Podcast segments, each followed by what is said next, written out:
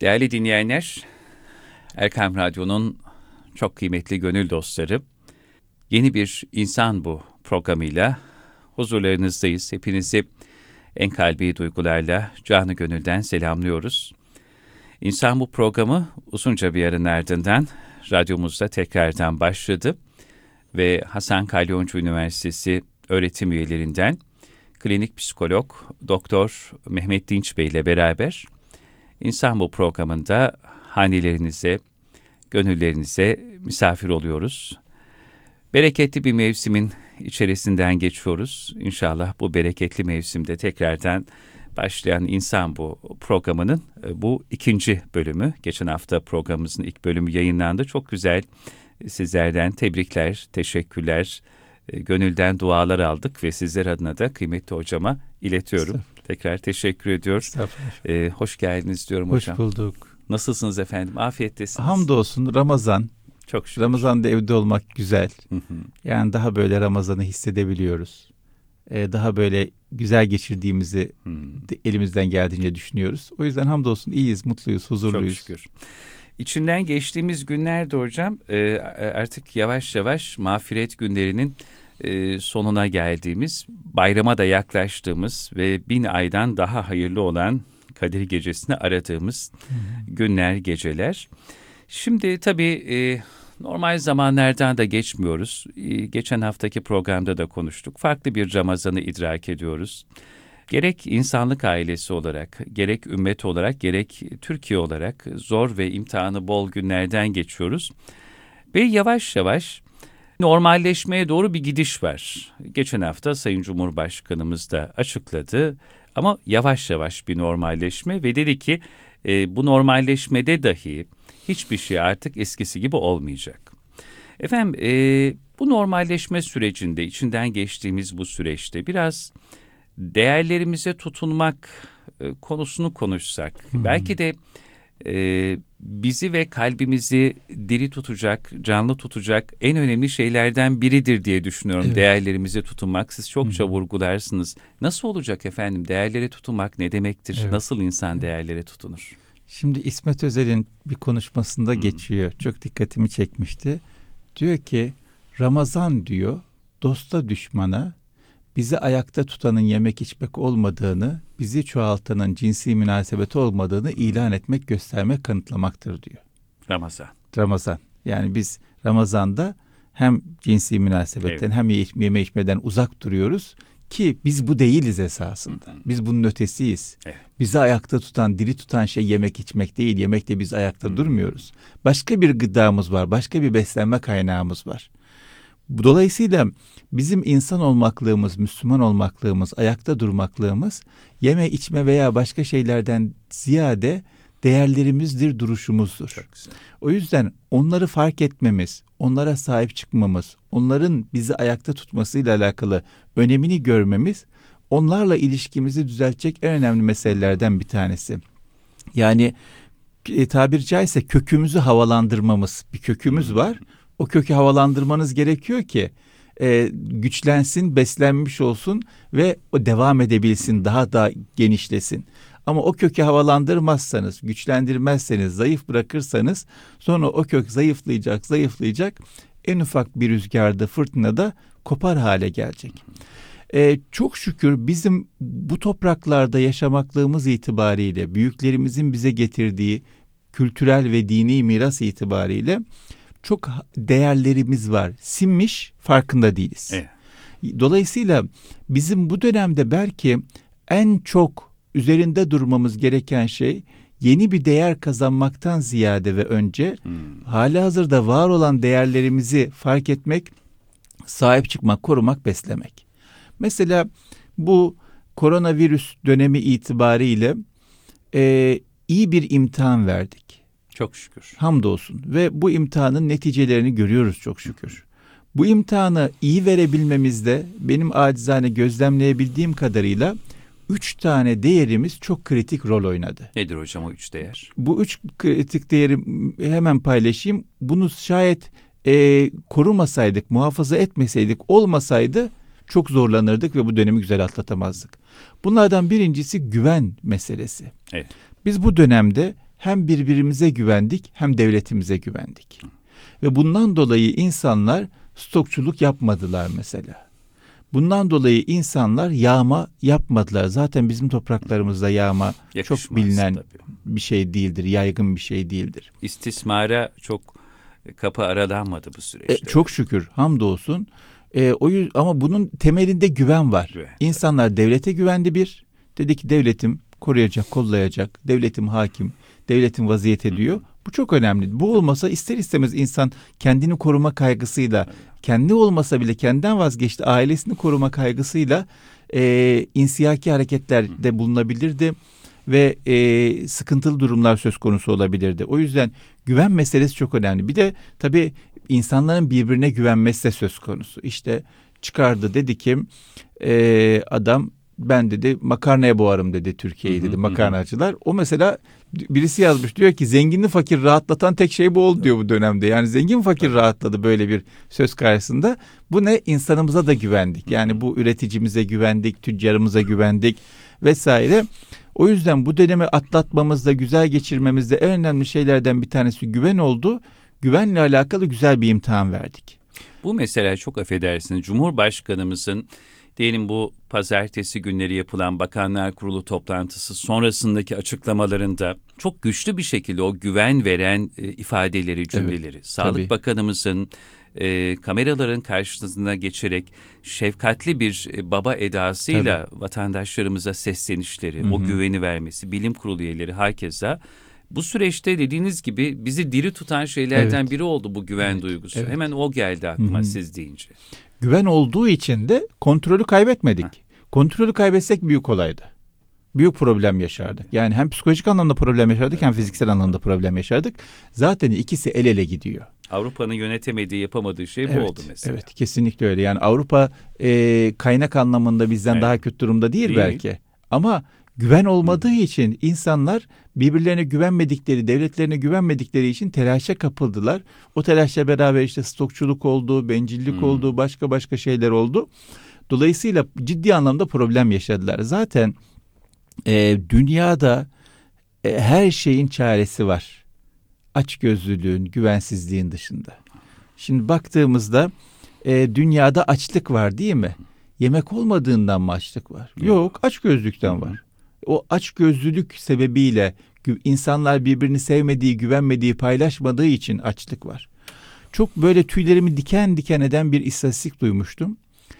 Dünyada her gün 11 milyar insana yetecek kadar yiyecek üretiliyor.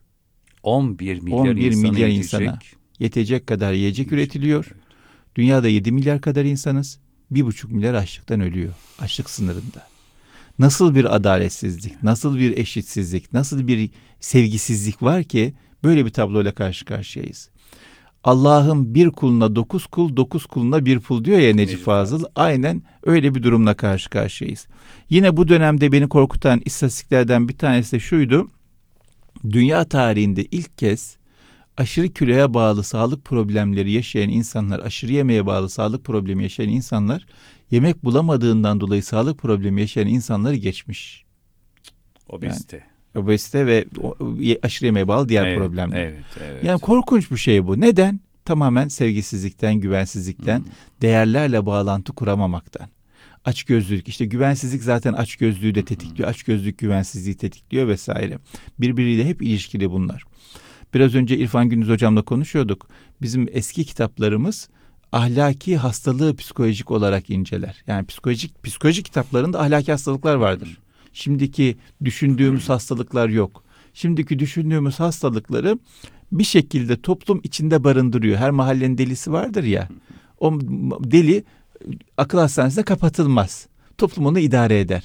Onu hoş görür. Onu yaşatır. Onunla irtibat devam ettirir. Onu rehabilite eder toplumun içerisinde. Esas üzerinde durdukları büyüklerimizin ahlaki hastalıklardır. Tedavi edilmesi gereken, hastalık olarak görülen şey ahlaki hastalıklardır, değersizliktir. O yüzden değer meselesi çok önemli insanın ruh sağlığı anlamında da. Dolayısıyla tekrar başa dönersem, bu dönemde bir güven meselesinde iyi bir sınav verdik. Güven bizi ayakta tuttu değer olarak.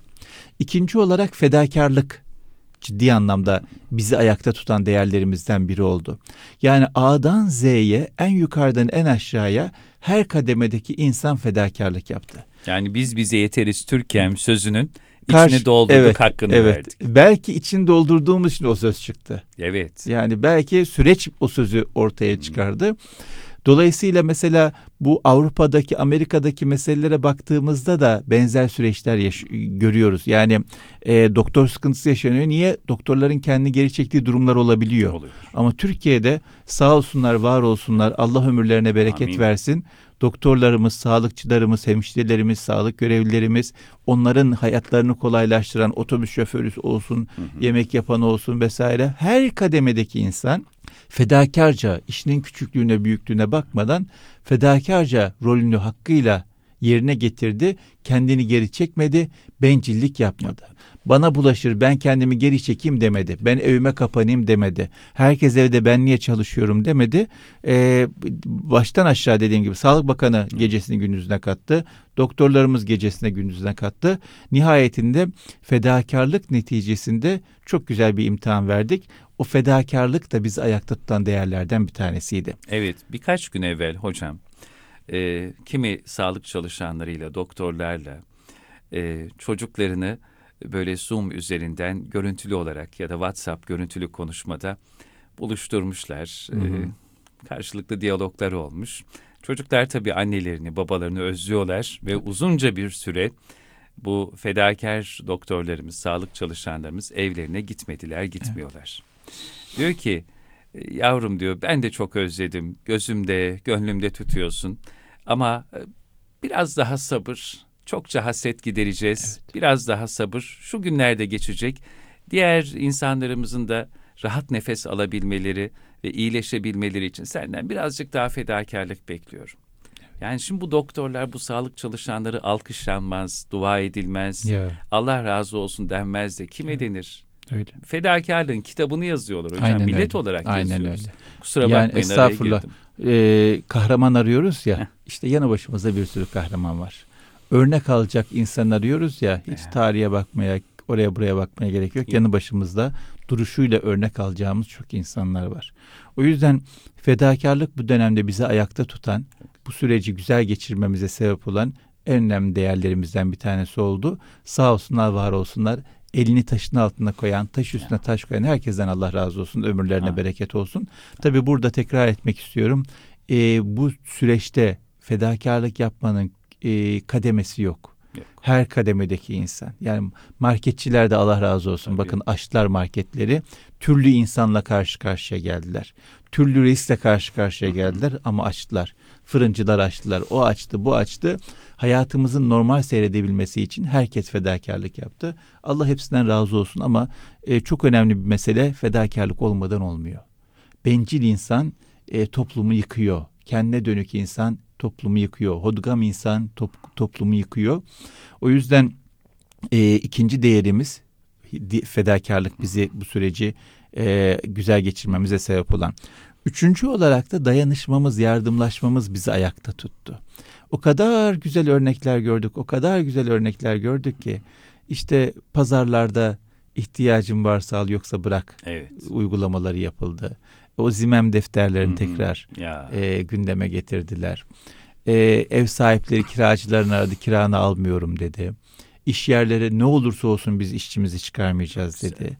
Tabii ki istismar eden var. Tabii ki kötü örnekler var ama büyük resme baktığımızda büyük resimde neyi görüyoruz?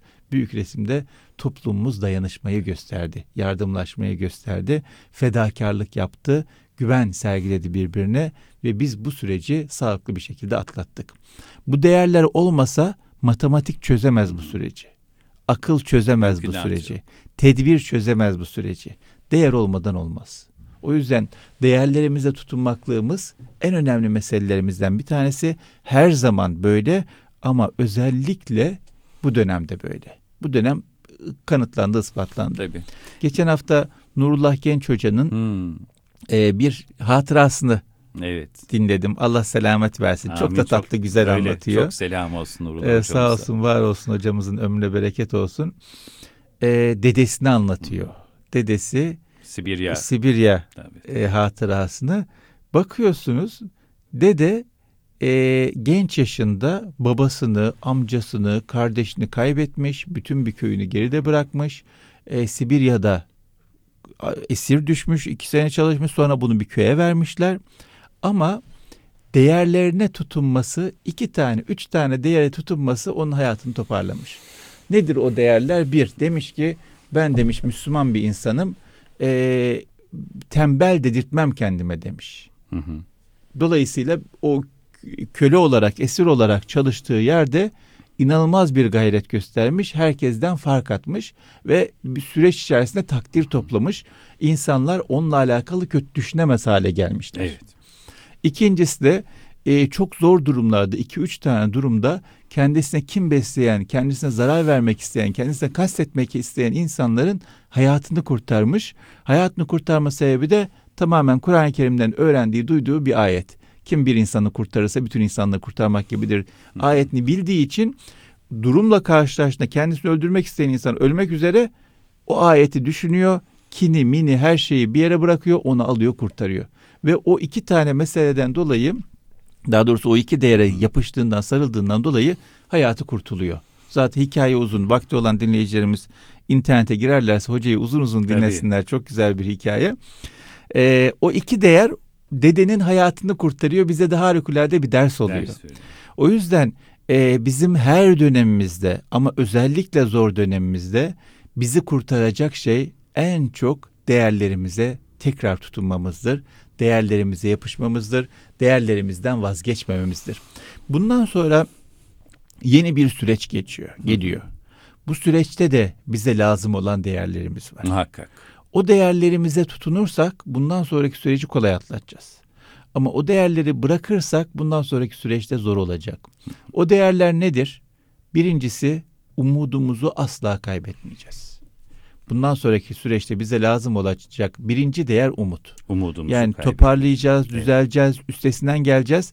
Bununla alakalı umudumuzu, inancımızı yitirirsek bu işin altından kalkamayız, altında kalırız. Ama umudumuzu muhafaza edersek, inancımızı sağlam tutarsak bu sürecin üstesinden geleceğiz. O yüzden hem kendimize umut aşılamamız lazım, hem de toplumumuza, görüştüğümüz insanlara, çevremize umut aşılamamız çok önemli. İnancımızı paylaşmamız çok önemli. Güzelliklere, iyiliklere, iyi bir geleceğe dair bu birincisi. İkinci olarak azim çok önemli. Yani ister istemez her sürecin bir faturası olacak. Bu sürecin de bir faturası olacak. Dolayısıyla bundan sonraki günlerde zaman zaman zorluk yaşayabiliriz. Hiç önemli değil. Azim gösterirsek, gayret edersek, yorulmaya hazır olursak, yorulmaktan korkmazsak onun da üstesinden geliriz. Yeter ki yorulmaktan korkmayalım. Bu dönemin insanının büyük hastalıklarından bir tanesi bu. Yorulmaktan korkuyoruz. Ve birbirimizi çok olumsuz etkiliyoruz. Mesela bir şey oluyor, aman çok yoruluyor. Ya yorulayım, ne olacak yani? Beden yorulmak için. Dinlenirim, geçer. Yeter ki kalbim yorulmasın. Evet, gönül yorgunluğu olmasın. Tabii. Beden dinlenir. Doğru. Ama birbirimizi kötü etkiliyoruz. Mesela bir delikanlı, bir genç çok çalışsın bir iş yerinde. Ya seni istismar mı ediyorlar? Seni kötüye mi kullanıyorlar? Seni çok görüyorlar. Yorsunlar, ne olacak yani? Mutlu olmak lazım. Yorulmakla öğreniyor insan. Doğru. Kapasite zorlanmadan ortaya çıkmıyor. O yüzden bu dönemde ikinci olarak dikkat etmemiz gereken şey, yorulmadan, korkmadan, azimle, gayretle çalışmaya hazır olmamız lazım. Bunu yapmazsak bu dönemde sıkıntı çekeceğiz. Ama bunu yaparsak sıkıntı çekmeyeceğiz. Allah'ın izniyle üstesinden geleceğiz. Üçüncü olarak yine önceki dönemden aktarmamız gereken çok önemli değerlerimizden bir tanesi de yine dayanışma olacak. Evet. Birbirimize yardım etmemiz, birbirimize destek olmamız, birbirimize yardımlaşmamız, omuz vermemiz, açığımızı kapatmamız çok kritik öneme sahip olacak. Birbirimize anlayış göstermemiz çok kritik öneme sahip olacak. Bu 3 tane değeri önümüzdeki sürece ve döneme taşırsak Allah'ın izniyle bundan sonraki süreç de bizim için kolay geçecek. Ama bu 3 tane değeri bu sürece taşıyamazsak ciddi anlamda zorlanacağız ve sıkıntı çekeceğiz diye düşünüyorum. O yüzden değerlerimize tutunmak meselesi hakikaten çok kritik bir öneme sahip. Bütün davranışlarımız da böyle. Bu noktada belki şeyi de konuşmamızda fayda olabilir. Değerlerimizi nasıl fark ederiz meselesini konuşmamızda fayda olabilir. Çünkü genellikle yok sayıyoruz. Halbuki her davranışımız bir değere tekabül ediyor. Yani baktığımızda mesela anne babalar bize soru soruyorlar. Diyorlar ki hocam diyorlar biz evdeyiz diyorlar. Çocuğumuzla boyama yapıyoruz diyorlar. Şimdi bakıyorsunuz bir anne baba oturmuş çocuğuyla boyama yapıyor. Normal bir hadise, önemli bir hadise gibi gözükmüyor ama derin baktığımızda o davranışın arkasında bir değer var. Niçin o anne baba çocuğuyla alakalı dertleniyor, çocuğuyla vakit geçirmeyi önemsiyor, çocuğuyla beraber boyama yapıyor? Çok keyif aldığı için mi boyama yapıyor? Yok, yani hangi anne baba çocuğuyla boyama yapmaktan keyif alır ya da çocuğuyla böyle çocuk oyunları oynamaktan? Sıkılabilirler. Çok normal. Çünkü ayrı dünyalar. Evet. Ama sıkılmasına rağmen, bunalmasına rağmen bir fedakarlık yapıyor ve çocuğuyla oyun oynuyor. Çünkü bir değer gözetiyor. Gözettiği değer şu: ben anne babayım. Çocuğumla vakit geçirmem lazım. Ona ilgimi, sevgimi göstermem lazım. Onun mutlu olması için elimden geleni yapmam lazım vesaire gibi algılar, anlayışlar var. Bunların altında da daha temelde başka değerler var. Tabii. İşte diğergamlık var, sorumluluk var, sevgi var vesaire. O çocuğa değerli ve önemli olduğunu hissettirmek var anne tabii, babanın izniyle. Tabii. Geçen sizin sosyal medya hesabınızda, Twitter'da görmüştüm. Ufaklıklarla böyle beraber bir şeyler yapıyordunuz sanki çocuklarınızla. Tabii, onun tabii. Güzel bir fotoğrafını da paylaşmıştınız. Evet. Belki azıcık ondan da bahsetseniz hocam. Şimdi bu süreç tabii çocuklar için daha zor geçiyor. Dolayısıyla onları evde meşgul etmek, onları faydalı bir süreçlere götürmek önemli. O yüzden çocuklarla bazı faaliyetler yapmaya çalışıyoruz. İşte mesela dün akşam dedim ki kızıma, kızım dedim her akşam ben seni uyutuyorum. Bu akşam sen beni uyu, sen bana hikaye oku dedim. Açtı bir tane kitap, kendi kitaplarından aldı, açtı. Yani benim için böyle cazip bir kitap değil ama olsun. Açtı, bana kitap okudu. Hakikaten de onu dinlerken uyuyakalmışım. Arada beni kontrol ediyordu. Onu hatırlıyorum. Uyudum mu diye. En son demek ki uyumuşum ki o almış başına gitmiş. Bu tür faaliyetler yapıyoruz. Çocuklarımızla paylaşmamız, çocuklarımıza bir şeyler vermemiz, onlardan bir şeyler almamız çok önemli. Yine kızımla geçen vakit geçirirken, kızım 10 yaşında, ellerinizden öper. Maşallah. Ben malum psikoloğum. Evet. Dolayısıyla oyun bir şekilde onun aklına terapistçilik oynayalım geldi. Baba psikolog olunca terapistçilik oyun olarak oynanıyor. Olur dedim. O terapist oldu, ben danışan oldum. Konuşuyoruz. Konuşurken bana dedi ki yaptığın yanlışlar bir şeyleri deniyor olduğun, bir şeylere gayret ediyor olduğun anlamına da gelir dedi. Ben şöyle bir baktım. Allah Allah. Bir daha söyle dedim. Dedi ki yanlış yapıyor olman, yaptığın yanlışlar dedi bir şeyleri deniyor olduğun anlamına gelir dedi. Üzülme o kadar yanlış yapıyorum diye falan dedi. Ben bir hikaye uydurmuştum. Fakat öyle okkalı, o kadar derin, o kadar güzel bir söz söyledi ki dedim ki dur ben bunu bir düşüneyim. Nereden öğrendin sen bunu dedim. Ya şurada bir kitaptan okumuştum falan dedi. Baktığımızda çocuklardan bir şey öğrenmeyiz gibi geliyor ama veya çocukların bildiğini biz biliyoruz gibi geliyor ama yok efendim. Yani çocuklardan öğreneceğimiz, çocukların bize hatırlatacağı çok fazla şey var. Ama bunun için gönlümüzü, kalbimizi açmamız lazım ona. Evet. İşte burada da bir değer var. Tabii. Burada da bir değer var. Nedir o? Gurura, kibire kapılmama değeri, mütevazilik değeri, ilme açık olmak, herkesten bir şey öğrenecek, öğrenmeye açık olmak değeri. Şimdi değer dediğimizde aklımıza hep standart şeyler geliyor ama yeni dünyanın yeni kelimelerle belki ifade edilen, belki yeni değerleri var. Dolayısıyla onları da yeni sözlerle, yeni kelimelerle ifade etmeye hazır olmamız, o şekilde zihnimize kodlamaya hazır olmamız lazım. Baktığımızda herkesten öğrenmeye açık olmak bir değerdir. Bunu kendimize alabiliriz. Çocuklara bir şey verirken onlardan bir şey almak bir değerdir. Onlardan bir şeyler almaya açık olmak bir değerdir. Bunu da zihnimize kazıyabiliriz. Yani her yaptığımız işin, her hassasiyetimizin, her önceliğimizin, her gayretimizin altında bir değer yatıyor. Bu değerlerin... Ama bunun farkında olmak. Evet. Bunun farkında yani olmak. Alelade yapmıyorum ben çok bu işi. Güzel. Alelade yapmıyorum. Zaten insanı insan yapan bu değil midir? Yani allade yaşamaz insan, allade hareket etmez. Yaptığı her davranışta hızlı ya da yavaş, derin ya da yüzeysel bir şeyler düşünerek, bir şeyler gözeterek, bir hassasiyet hesaplayarak davranır. O yüzden bu değerlerimizin farkına varmaklığımız meselesi benim çok önemsediğim şey. En küçük hadisede, en günlük hadisede bile, yani bir hanımefendinin eşine sevdiği yemeği yapması bir değerdir. Onun altında bir değer vardır. bir beyefendinin eşinin canı bir şey çektiğinde, bir şey istediğinde onu gidip alması bir değerdir. Veya evde herkes uyurken gürültü yapmamaya çalışmak bir değerdir. Yani A'dan Z'ye, en küçük işten en büyük işe kadar düşünelim. Her yaptığımız davranışın bir değer karşılığı var. Bunu bilmemiz ne işe yarayacak? Zaten bu davranışı yapıyoruz. Bunu bilmemiz şu işe yarayacak. Birincisi, o davranışın önemli bir davranış olduğunu fark edeceğiz. Ve o davranışı önemli gördüğümüz için o davranışı yapmaktan geri durmayacağız. Çünkü insan bazen şöyle yanlışları kapılabiliyor. Ya ben o kadar dikkat ediyorum, ses çıkarmayayım, bunlar uyuyorlar diye. Onlar bana hiç dikkat etmiyorlar. Halbuki ben onlar bana dikkat etsin diye değil, bir değere sahip olduğum için bunu yapıyorum. O yüzden karşılık beklemeden o değer bende olduğu için bu davranışı gösterdiğimden dolayı ben her halükarda o davranışı yaparım. Çok güzel. Dolayısıyla bu değerleri fark etmek birinci olarak bize şunu sağlayacak, davranışımıza sabit kalmayı sağlayacak. İkincisi, sonraki davranışlarımızın altında değer arayacağız ve değersiz davranış yapmamaya çalışacağız. Bu ifade de bence bizim şiarımız olacak ifadelerden biri olabilir.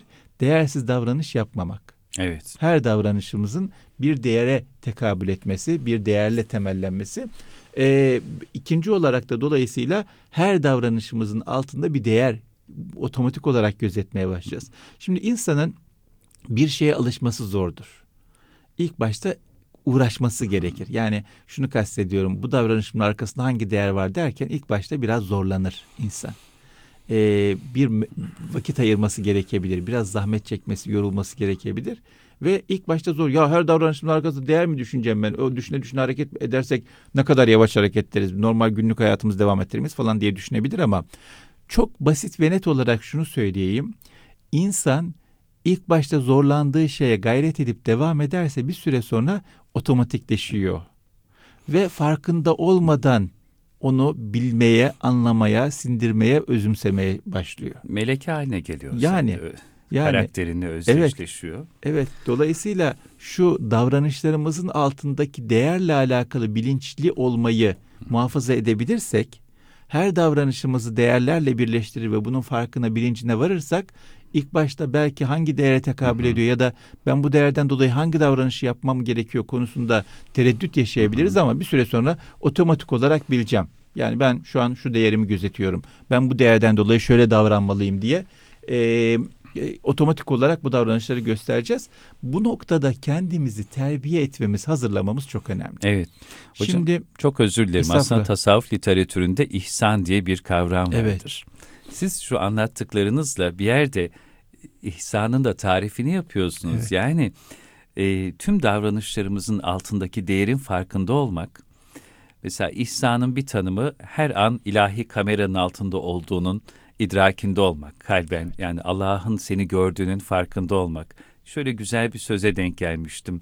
Kişilikli olmak, kimse seni görmediği zaman da doğru olanı, sana yakışanı yapmak demektir. Yani tabii, bunu kalbinde gerçekten bir sabit haline getirmek, işte bu değerin farkında olmak anlamına ve yaptığın şeyi güzel yapıyorsun. Kimse seni görmese bile sen sana olan saygından ve imanından, inancından gelen değerlerle tek başına da bir işle uğraşsan, Mümin Sekman'ın bir konuşmasına denk gelmiştim. Usta odur ki diyordu, bir masanın alt kısmında hiç kimsenin görmediği, göremeyeceği küçücük bir yeri dahi büyük bir maharetle, büyük bir ustalıkla yapar. Çünkü o kendine olan saygısıdır, ona yaptıran.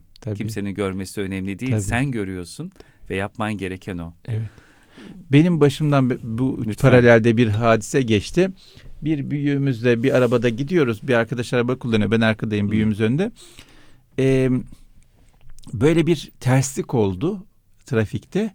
Arabayı kullanan arkadaşımız kem bir söz etti. Evet. Yani böyle çok ağır bir şey değildi ama bir kem sözdü, yani yakışmayan bir şeydi. Oğlum dedi, ne yaptın dedi büyüğümüz. Efendim, hak etti dedi. Sen hak etmedin dedi. Allah. Doğru, o hak etti. Bizi riske attı, bizi tehlikeye attı. Hamlık yaptı, yanlış yaptı ama sen hak etmedin bunu söylemeyi. Çünkü yaptığımız yanlış bizim değerimizi azaltıyor. Söylediğimiz kötü söz bizim değerimizi azaltıyor. Biz hak etmiyoruz onu. Yani belki karşı taraf kötülük yapmayı, yanlış yapmayı, onu yapmayı, bunu yapmayı vesaire hak ediyor olabilir. Ama biz hak etmiyoruz onu yapmayı. Değerini niye düşürüyorsun? Değerini niye düşürüyorsun? O yüzden değerli insan olmak çok önemli. Tabii. Yaptığımız her işi değerli olarak yapmak çok önemli. Değerlerle davranışlarımızı bağdaştırmamız çok önemli. Değersiz yaşamak olmaz. Yani bizim bu dünyaya geliş gayemiz değerli yaşamak, insan olmak zaten o demek. Yoksa yaşam sürmek, nefes almak marifet değil.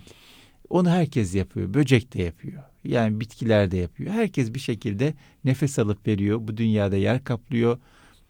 Bu dünyada varlık gösteriyor. Ama değerlerle birleşmediği zaman o varlığın çok bir ifadesi olmuyor. O yüzden değerlerimize tutunmamız önemli. Değerlerimize aktarmamız önemli. Değerlerimizle alakalı kendimiz terbiyeden geçirmemiz önemli. Değerlerimizle alakalı hazırlıklarımız önemli. Bakın ben geçen aylarda Ruanda'ya gittim. Ruanda'da çok böyle elim bir katliam olmuş. Ruanda Afrika'nın bir ülkesi. Afrika. İnşallah bir programda isterseniz Ruanda'yı konuşuruz. Tamam, konuşalım. Yani bu sömürgecilik neye mal olmuş? İnsanlar neler yaşamışlar, ne ızdıraplar çekmişler, onu konuşalım inşallah. Ruanda'da ama dikkatimi çeken şu oldu. Ruanda'da Müslümanlar azınlık imiş. Yine azınlık da %2 Müslüman nüfus, %98 Hristiyan ve Katolik. Afrika'nın en Katolik ülkesi Ruanda. Müslümanların hiçbir esamesi okunmuyor, üniversiteye alınmıyor. Üniversiteye alınan 5 kişi varmış, 3'ünü bir bahane atmışlar. Askeriye de gelebilecekleri en üst rütbe onbaşı. Onbaşıdan yukarı çıkamıyorlar. Onbaşı camiye geldiğinde herkes böyle genelkurmay başkanı geldi muamelesi yapıyor. Çünkü görüp görebilecekleri o kadar. Bundan dolayı da iş bulamadıklarından, devlete vazife alamadıklarından, okuyamadıklarından dolayı da fakirlik, imkansızlık had safhada. Yani en fakir grup Müslümanlar, en zayıf grup Müslümanlar, en çaresiz grup Müslümanlar. 90'larda bu soykırım hadisesi başlayacak gibi olduğuna işaretler veriyor.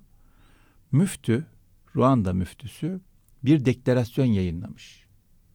Demiş ki böyle bir gerginlik var. Herhangi bir şekilde bu şiddete dönüşürse Müslümanlar hiçbir şekilde ırkçı bir şiddetin tarafı olamaz. Ne tarafta olursa olsun. Dolayısıyla herhangi bir saldırı anında bir saldırıya bulaşamazsınız. Irkçı bir saldırıya hiçbir şekilde bulaşamazsınız. Şayet herhangi bir şekilde bulaşan insan gördünüz ise de onu kurtarmak zorundasınız. Onlara yuva sağlamak zorundasınız diye bir açıklama yapıyor. Yani küçük Müslüman grubu hazırlıyor. Ahlaki anlamda duruş öğretiyor. Değer öğretiyor.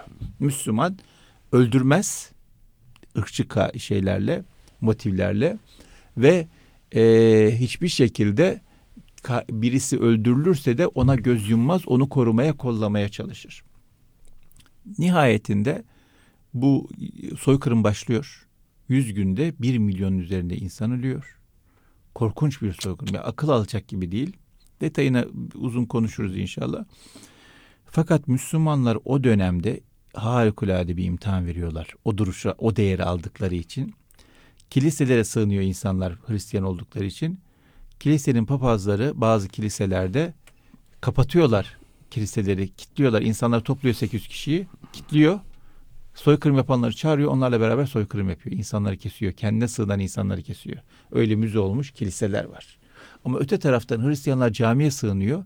Müslümanlar canları bahasına onları koruyor. Taraf olmadıkları halde. Evine sığınıyor. Evine sığınanları kendi hayatını riske ederek koruyor. Tabii bu soykırımdan sonra çok takdir ediliyor. Ve şu anda Ruanda'da Müslüman nüfus %14. Yani bir anda artıyor. Ve Müslümanlar milletvekilleri olan, mecliste ağırlığı olan, bakanları olan, toplumda itibarı olan insanlar haline geliyor. Nasıl oldu bu? Bir terbiye sürecinden dolayı oldu. Yani bir değerle toplumu hazırladılar. İlk başta belki bir emek istedi, bir zaman istedi, bir zahmet istedi ama karşılığı harikulade güzel oldu. O yüzden her durumumuzla alakalı, günlük hayatımızın en küçüğünden en büyüğüne, her hadisesiyle alakalı değerlerimizle birleştirmemiz, arkasında bir değer olduğunun bilincine varmamız çok önemli. Bunu yaparsak her anımız, her davranışımız, her sözümüz kıymetlenecek, değerlenecek. Değer kelimesi çok güzel bir kelimedir. Çok güzel. Çok güzel bir kelimedir. Buna ufak bir katkıda bulunmak isterim. Mehmet Pak Zorcan'ın İman Hayata Geçince adlı eserinde aktardığı çok güzel bir hadise var. Şimdi siz Ruanda'dan misal verdiniz. Efendim, Endonezya'ya yerleşen ve ticaretini orada sürdüren bir Müslüman tüccar. Bir gün iş yerine geç gelir ve dükkanına emanet ettiği çırağının hayli karlı bir satış yaptığını görür. Ancak işin aslını öğrenen tüccar, çırağının metresi 5 akçe olan kumaşı 10 akçeden sattığını öğrenir. Bunun üzerine derhal satış yaptığı kişiyi bulmasını ister çırağından. Çırak satış yaptığı müşteriyi çok geçmeden bulur, dükkana davet eder. Tüccar durumu müşteriye izah ederek kendisinden helallik istedikten sonra fazladan alınan 5 akçeyi de iade eder. Bir Müslüman tüccar bunu yapan. Çok geçmeden bu hadise Endonezya'da dilden dile dolaşmaya başlar ve kralın kulağına kadar gider hocam. Müslüman tüccarı huzuruna davet eden kral, bu davranışına neye borçlu olduğunu sorar ona. Tüccar ise sadece dininin emirleri gereği, kul hakkını gözettiği için bunu yaptığını söyler ve kralın İslam hakkındaki sorularını, peş peşe gelen sorularını cevaplandırır. O güne dek böyle bir dinin varlığından haberdar olmayan Endonezya kralı olaydan etkilenir. Kısa bir sürede Müslüman olmaya karar verir. Halkı da yavaş yavaş onu takip eder ve 5 akçelik bir Müslüman tüccarın 5 akçelik hassasiyeti, bir peygamber ahlakıyla sergilediği bu tutum, bugün 200 milyonu aşkın sayıda bir Müslüman nüfusa ev sahipliği yapan Endonezya'nın belki de kaderini belirlemiş olur. İşte değer ve o değerin önemi. Tabii. Bizim Alperenler de öyle yaymışlar ya İslam'ı. Yani bakıyorsunuz özellikle Osmanlı döneminde sefer yapıldığında hiçbir şehir direnmiyor. Niye? Halk önceden görmüş. Alperenler var, tüccarlar. Önceden gidiyorlar o şehre, dükkan açıyorlar. Bir şey yaptıkları yok. Yani kılıçları yok, bir şeydir yok. Dükkan açıyor. İnsanlar bakıyorlar, ya sen ne güzel adamsın diyorlar. Sen niye böyle güzel adamsın? Neyin var? Nefs seni farklı yapıyor. Oturuşun, kalkışın düzgün. Ticaretin düzgün, sözün düzgün. Hepsi bir değere bağlı. Hepsi bir değere bağlı. İnsanları değerleriyle etkiliyorlar Alperenler. Diyor ki ben Müslümanım. Müslüman olan olmuyor, olmayan muhabbet besliyor. Şimdi mesela diyorlar ki işte İstanbul fethedilirken halk direnmedi. Niye? Zaten zulümden bıkmıştı. Tamam, zulümden bıkmış da öteki gelenin zulüm yapmayacağını nereden biliyordu? Görmüştü gideni çünkü. Aratmayacağını nereden tabii, biliyordu? Hele ki o dönem böyle bilgi kaynakları çok az ve acayip olumsuz haberler de geliyor. İşte şöyle katlettiler, böyle kestiler falan. Fakat adam bizatihi görüyor. Aynesi iştir kişinin, lafa bakılmaz. Yani orada Alperenler var, Müslüman insanlar var. Oturuşları, kalkışları, konuşmaları, ticaretleri, her şeyleri bir değere bağlı. O yüzden diyor ki bu muhakkak ötekinden, şimdikinden iyidir diyor. O yüzden direnmiyorlar. Dolayısıyla hakikaten değerli yaşamak bizim iki cihanımızı aydınlatacak. Yine İrfan hocamdan söz açayım. Biraz önce konuşuyorduk. Dedi ki Kur'an-ı Kerim'de Estağfirullah ve limen khafe megame rabbihi cenneten ayeti var Rahman Suresi'nde. Allah Teala'dan korkanlar için, çekinenler için iki cennet vardır. İrfan hocam demiş ki ya iki cennet nerede var yani? Ahirette bir tane var biliyoruz da başka nerede olabilir ki cennet? Ahirette iki cennetten bahsedilmiyor. Aradım taradım, en son dedi Mevlana'nın Fihi Mafihisinde buldum. Orada geçiyor ki Allah'tan korkanlar için o şekilde, Allah'tan korktuğu şekilde o Allah'ın gözettiğine, gözettiğinin bilinciyle yaşayan insanlar için ahirette cennet var. O muhakkak da dünyada cennet. Evet. Dünyada da güzellik var. O yüzden değerlerimizle bağdaştırdığımız bir hayat hem dünya huzuru hem ahiret saadeti için olmazsa olmazımız. Rabbime bize muvaffak etsin. Ama muvaffak olmak için ilk başta bir niyet ve gayret şart. Evet. Geçen haftaki programda söylediniz ya, önce yeni bir güne uyanırken niyetlerimizi tazelemek, yeniden niyet etmek. Bugün inşallah umudumu asla kaybetmeyeceğim. Yorulmaktan korkmayacağım. İnşallah. Çünkü azim çok önemli. Dayanışma ruhunu kaybetmeyeceğim. Fedakar olacağım. Ve davranışlarımın altındaki değerin farkında olarak inşallah değerli bir hayat yaşayıp etrafıma da değerler tevzi edeceğim inşallah diye niyet edelim. İnşallah. Ümit ediyorum. İnşallah. Sizden bugün bize kalanlardan çok kıymetli başlıklar oldu bunlar. Çok teşekkür ediyoruz. Ben teşekkür ederim efendim. Sağ olun, var olun. Eksik olmayın. Evet değerli dinleyenlerim, kıymetli dostlar. Erkam Radyo'da Bir İnsan Bu programının daha sonuna gelmiş oluyoruz. Şahsım ve siz değerli dinleyenlerim adına klinik psikolog Doktor Mehmet Dinç Bey'e çok teşekkür ediyorum. Anlarımıza ve gönlümüze değer katan bu güzel sohbetleri ve verdikleri bilgiler için. İnsan Bu programı her pazartesi saat 11'de Erkam Radyo'da. Tekrarı yine pazartesi geceleri saat 23'te radyomuzda. İnternet sitemizden de kaçıran ya da tekrar dinlemek isteyen dostlarımız erkamradyo.com üzerinden bulup dinleyebilirler. Programımıza gösterdiğiniz alaka için sizlere çok teşekkür ediyoruz. Allah'a emanet olun. Kulağınız bizde olsun efendim. Hoşça kalın.